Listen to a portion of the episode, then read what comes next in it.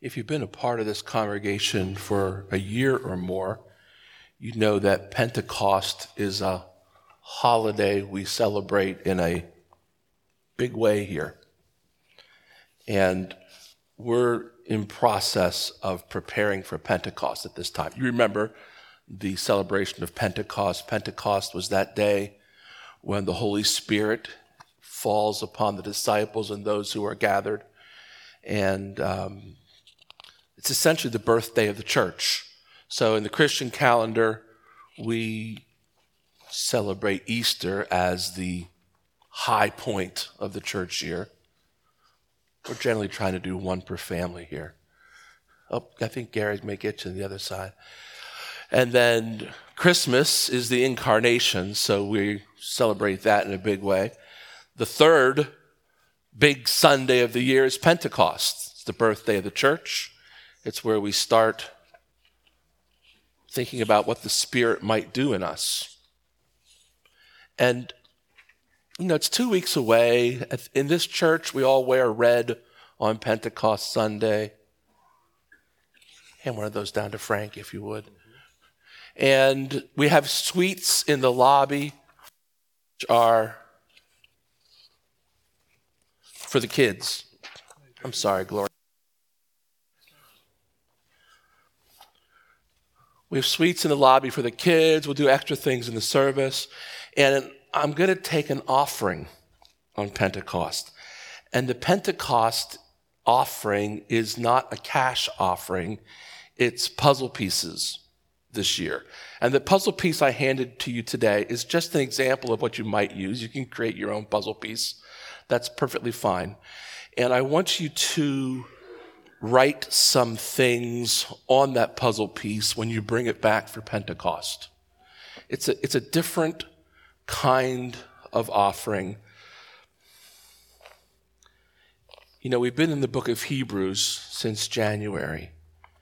And I felt this morning that I needed to put the final piece of the puzzle in place and then offer you the opportunity to participate with me in the doing of this. These puzzle pieces will eventually end up on the wall in our prayer room upstairs so that you'll know the destination of the puzzle piece once you work on completing it. This offering is also a prayer project. It is an attempt to get us all thinking in the same direction and praying in the same direction. You'll remember that the Pentecost, the day it occurred, the disciples were all in one room praying together. There was a unity in that prayer that was moving them in a particular direction. And I would like these puzzle pieces to sort of help us focus in a direction and pray in a direction for the year that's ahead. I'll give you a few more details as the sermon continues. And we've spent all this time uh, in Hebrews trying to understand how amazing, majestic, how cosmic this Jesus is whom we serve. And for the most part, we've listened to hear what we should do in response to that. But there's a, an occupational hazard in that kind of thinking. When I'm always listening to think about what I can do, there's the potential for me to hear that the expression of my Christianity is an individual activity. It's just what I do. And we forget it's also, maybe even more importantly, about what we do together.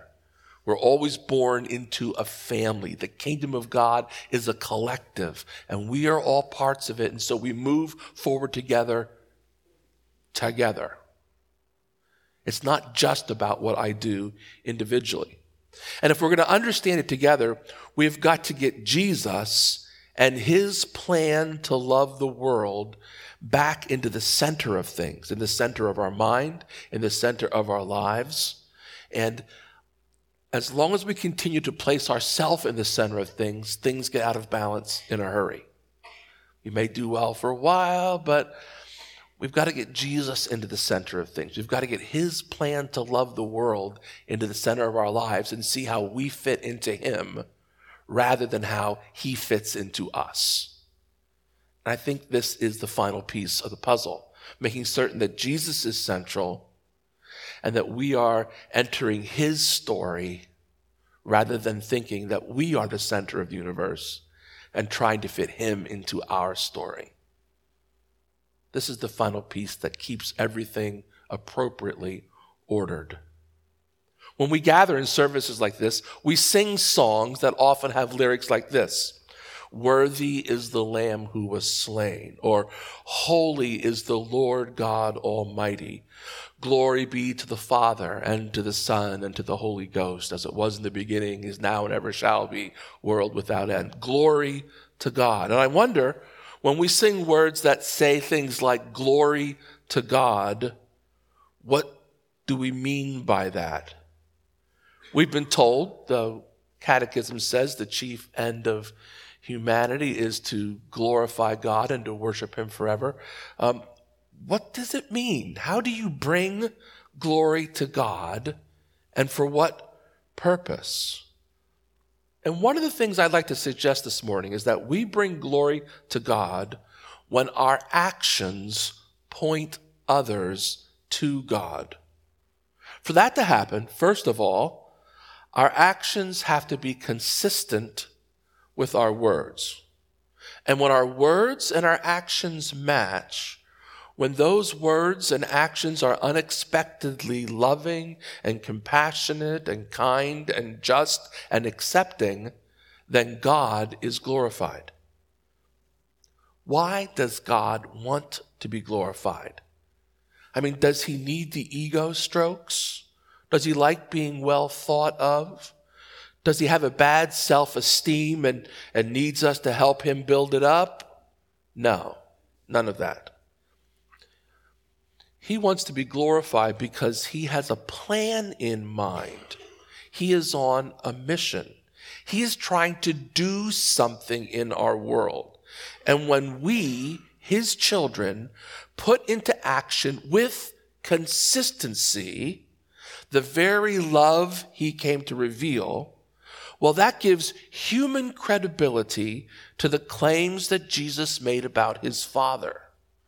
Whenever Christians demonstrate God like love, God receives glory for that, and others are encouraged to believe that there is a loving God in the universe. That's the reason God wants glory. We are the visible expression of God in the world. And the world believes about God what the world has seen in us.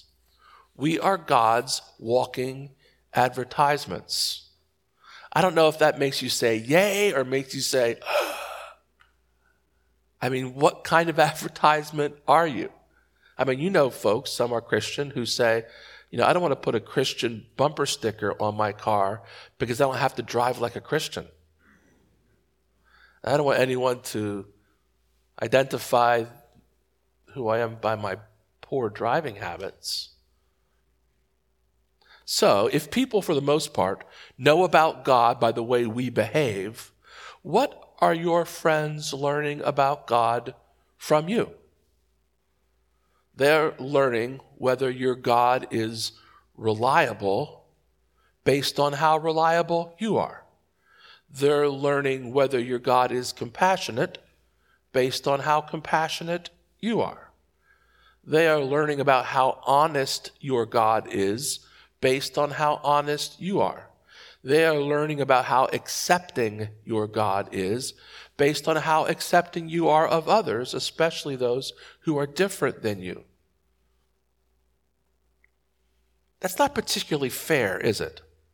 That God gets the rap for who you are? But it's part and parcel of the fact that He is working in us by the work of the Holy Spirit to transform us into the kind of people we were, into the kind of people who can reflect positively on who He is, because He knows that for, for better or worse, what people see in us is what they'll think of Him. And we want to bring glory to God, not scandal to God. We want to live in ways that, that truly reflect his character. What are your neighbors learning about God from you?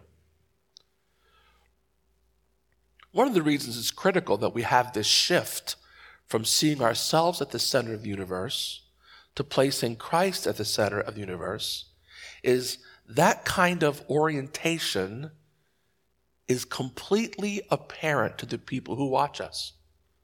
People know whether we're self absorbed or not. They just know that. You know that about your friends, don't you? You know which friends are all about themselves or which friends have time for you. You know which friends are only ever motivated by their own personal gain or which of your friends are generous. You know that right away.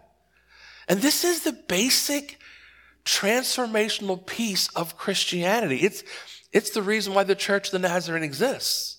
Because we believe it's possible by the work of the Holy Spirit to change, to be different, and to not be completely self absorbed, but to actually enthrone Christ in the center of who we are so that we can love others, so that we can serve others. This, this shift from being all about yourself to attempting to glorify God by the way you care for others, this is central to our ability to participate with Christ in the mission of God. He is making his case through you. He's trying to communicate to humanity that they are loved and that love is the only way forward. He wants to be known by your friends, initially through you, but eventually, he wants all of your friends to be full members of the family as well. So, how's that going to happen? How do we get to the place where your friends become his friends? How's that possible? The relationships that you are in right now are God ordained.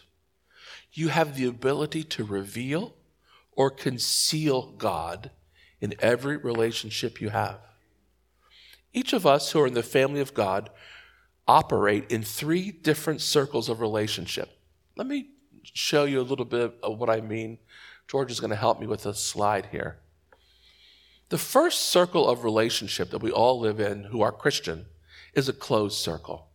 I use this circle, this is not my idea, this is from an author, David Fitch, um, to, to symbolize the fellowship, the Christian fellowship we have within the body of Christ. It's an intimate fellowship. It's marked by uh, the communion meal that we celebrate together. And, and within this very intimate fellowship, we support one another, we encourage one another, but we get a lot of support in this closed fellowship. But it, it's somewhat closed because it's comprised of those who are already in the family of God. It's a rich fellowship, but it's a somewhat closed fellowship. We all operate within this circle, and we should, because that's what it means to be rescued from the kingdom of darkness and brought into the kingdom of his light brought into this family of God. But there's a second arena in which we all operate. This is a broken circle. And the broken circle is the expressions of our fellowship where we, we specifically focus on inviting folks from the outside in to experience what our life is like in Christ. Our small group ministry can be like this. Our block party is especially like this, where we create opportunities that are designed to interact with friends who are not yet in the kingdom, but whom we hope will become members of the kingdom so they can understand the love God has for them. And so they can be supported and encouraged and, and get to know gradually what it means to know the love of God. The reason we call it a broken circle is because there's ways in. See those little spots there? There's ways into this circle, whether you're a part of the family of God or not, because our love isn't restricted just to our brothers and sisters in Christ. We're called to love every person on the planet. And so we operate in this arena. It's still an arena where we're pretty much in charge of what goes on, but we're inviting folks onto our turf to experience the fellowship of the body of Christ. But there's another arena in which we all operate, and it's the half circle. And in the half circle, we recognize, well, this symbolizes all those relationships that we are part of, that we participate in, in which we exercise no control, in which we are not in charge, in which we are not on our turf. These are the things that we go out in the world to do, and we meet folks and we interact with folks in these particular settings. It may be that you are on the town planning committee. And when the town planning committee meets, you interact with people who are on the town planning board and you talk. It's not a Christian setting. There's no Christian agenda. There won't be a prayer at the beginning of the meeting. But you will take Christ with you wherever you go. So, regardless of which arena you're operating in, Christ comes with you in every arena, if you permit, in every arena. I think there's some passages of Scripture that help us understand how these arenas are different, but encourages us to be His ambassadors in all three of them. The first passage of Scripture is 1 Peter 4 8. Above all, Love each other deeply because love covers over a multitude of sins. Offer hospitality to one another without grumbling. Each of you should use whatever gift you have received to serve others as faithful stewards of God's grace in its various forms. If anyone speaks, they should do so as one who speaks the very words of God. If anyone serves, they should do so with the strength God provides, so that in all things God may be praised through Jesus Christ. To him be the glory and the power forever and ever. This is our work within the closed circle, where we're working together in the body of Christ. In our activities within the closed circle of our communion, Jesus must be glorified. And our agenda there is to build others up, to encourage them so that they can continue to do the same kinds of things that will communicate God's love to the world. There's a second scripture, 2 Corinthians 5, where we begin to understand that we bring and invite folks from the outside into our fellowship because God wants everyone to join his family. 2 Corinthians 5:16 reads, "From now on we regard no one from a worldly point of view. Though once we regarded Christ this way, we do so no longer. Therefore, if anyone is in Christ, the new creation has come. The old has gone, the new is here. All this is from God, who reconciled us to himself through Christ and gave us the ministry of reconciliation. That God was reconciling the world to himself in Christ, not counting people's sins against them. And he has committed to us, he has committed to us the message of reconciliation. We are therefore Christ's ambassadors, as though God were making his appeal through us. We implore you on Christ's behalf, be reconciled to God. God made him who had no sin to be sin for us, so that we might become the righteousness of God. Do you hear the transformational grace in that? God transforms us so that we can become the righteousness of God, so that other folks can actually hear the message of God's love and receive it for themselves. That's the symbol of this broken circle, that folks can come in, they can hear about the joy that we have in serving Jesus. They can understand how much God loves them. They can recognize that God does not condemn them, that He accepts them as they are, that He wants to be in fellowship with them. And if they will just step in, He'll embrace them. That's the work of the broken circle. We invite friends to come with us to see what happens. You remember when Jesus calls his disciples and they say, you know, Jesus, where are you going? And he answers them not like Bolton or, you know, Vernon. He says, come and see. It's not that the destination is a geographical point. The destination is this journey Come and be with me. Come and walk with me and let's, let's see where things go together and you will understand that the journey is the destination. that walking with Jesus is its own reward and that he loves us and wants us to be a part of this fellowship. And, and that's his mission in the world. But it's not just bringing folks in to our fellowship so they can walk with us and learn of Jesus. There's a third arena, and it's the critical arena of the half circle. This is what Romans 10 11 says. As scripture says, anyone who believes in him will never be put to shame. For there is no difference between Jew or Gentile. The same Lord is Lord of all and richly blesses all who call on him. For everyone who calls on the name of the Lord will be saved. How then can they call on the one they have not believed in? And how can they believe in the one of whom they have not heard? And how can they hear without someone preaching or speaking to them? And how can anybody preach or speak unless they are sent? As it is written, How beautiful are the feet of those who bring good news. This third half circle is all about being sent. To whom are you sent? Where in your life is this arena where you encounter non Christian folks who really have no desire to be Christian. But in those relationships, you're still called to bring glory to God in some way. How, how do you do that? How do you demonstrate the compassion and love of Christ when you're not in a Christian setting? When you're not in control of the circumstances of the event?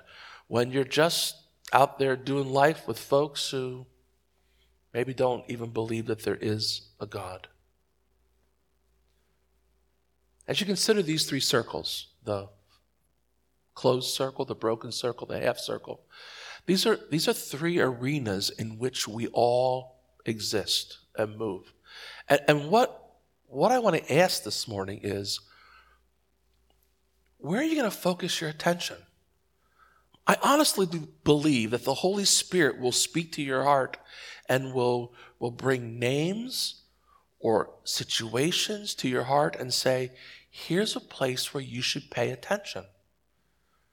You say, Pastor, why do you believe that? Because Jesus is actively on mission in our world. We know he's doing it. The scriptures are clear about it. We're, we're, told that the Holy Spirit goes before us and begins to wake folks up to the spiritual condition of their souls. So if the Holy Spirit is already working in lives, you're going to find situations that you step into where a conversation will begin and you'll recognize, oh, God has already been speaking in this situation because this conversation is a lot further along than I thought it would be. I haven't yet spoken about God, but they're asking me about God. Have you had that experience? Where someone's asked you what you thought about God? If you've had that experience, you should know that the Holy Spirit has already been active in that person's life, and He's inviting you to step into the conversation and to continue the conversation in whatever sphere you find that relationship. And so I think that we can be certain that the Holy Spirit's working. It's whether or not we'll step into the conversations He's already initiated for us. And I think that if we pray over the next two weeks and consider where God would direct us, or are, are there people we should be paying attention to? Or Lord, are there conversations that are going on that I need to step into? I would like us to pray for a focus for the next two years, for the next two weeks. So that by Pentecost, when you come back in, you'll bring a puzzle piece, and somehow on it, you will indicate what you think God is pointing you towards. It may be a first name. It may be certain houses in your neighborhood. It might be an organization in your neighborhood. I don't know what it is or who it is or where it is that God's going to draw your attention. But I fervently believe He will draw your attention to something, that He will grant you a focus because it's the very thing He wants to do. And He's calling us to participate in His mission in the world. And so I'd like you to take your puzzle piece or create another one and find some way to demonstrate what your focus is going to be for the next year. And when you come back on Pentecost, I'd like you to bring this puzzle piece. And we're going to put them all on the wall up in the prayer room so that all year we can be praying with you towards the focus that you have in mind. Now, there's a level of vulnerability in this. I would rather you not put first and last names on the paper, just first names if they're individual people. But if they're organizations, put as much as you want on there. It may be that you live on a, a block with eight houses on it, and you just want to draw a map of your block and put the eight houses in there. And maybe over the next two weeks, you gather some information about who lives in those houses and you figure out a little key to the map. It may be that you talk to your kids about this, and as a family, together, you begin to pray about how God will use you to make a difference in the world. Because I think if we're all praying about this together, if we're all focusing on where God wants us to focus, we can encourage one another to accomplish this work, which is the mission of Jesus Christ to just love the world. To just love the world. And to help everyone know how much Jesus loves them. We really don't have any other agenda than that, do we? Just to let folks know that Jesus loves them and let Him initiate relationships with as many folks as He's able. Because He's not willing for any to perish, He wants every person on the planet to know Him, to understand His love for them, and to step into that love. So, would you join me in the offering for Pentecost? It's two Sundays away. And would you let this piece be the final piece in the puzzle? The piece that gets us away from being self centered, that invites Christ to be central in our life, Christ and his mission, and then enables us to focus on the fulfillment of his mission in the world. I don't know which realm you're going to focus on or operate in this year, specifically in terms of the kingdom. We get called to all kinds of different things. For some of you, the expression of your ministry may be within the church. For some, it may be outside the walls of the church. And some, it may be in places we haven't even thought of yet. But I'm confident the Holy Spirit will reveal that to you as you ask Him to. And then I hope you'll bring back a bunch of puzzle pieces. Because once they're in the prayer room, we can go up there and we can pray for all those puzzle pieces and know that God will be glorified by the ways we demonstrate His love to others. Let's pray together. Lord Jesus, send us with purpose into the arenas where we can accomplish your work. We don't know exactly what that will look like, but we trust that you are at work because we've come to know your love for everyone.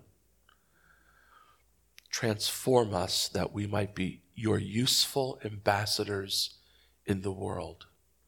And may all of this happen to your glory so that the kingdom of God may prosper and so that together we may see your peace and righteousness reign in our world. We pray this in the name of Christ. Amen. And now may the God of peace equip you with every good thing for doing his will to the glory of God, Father, Son, and Holy Spirit. Amen.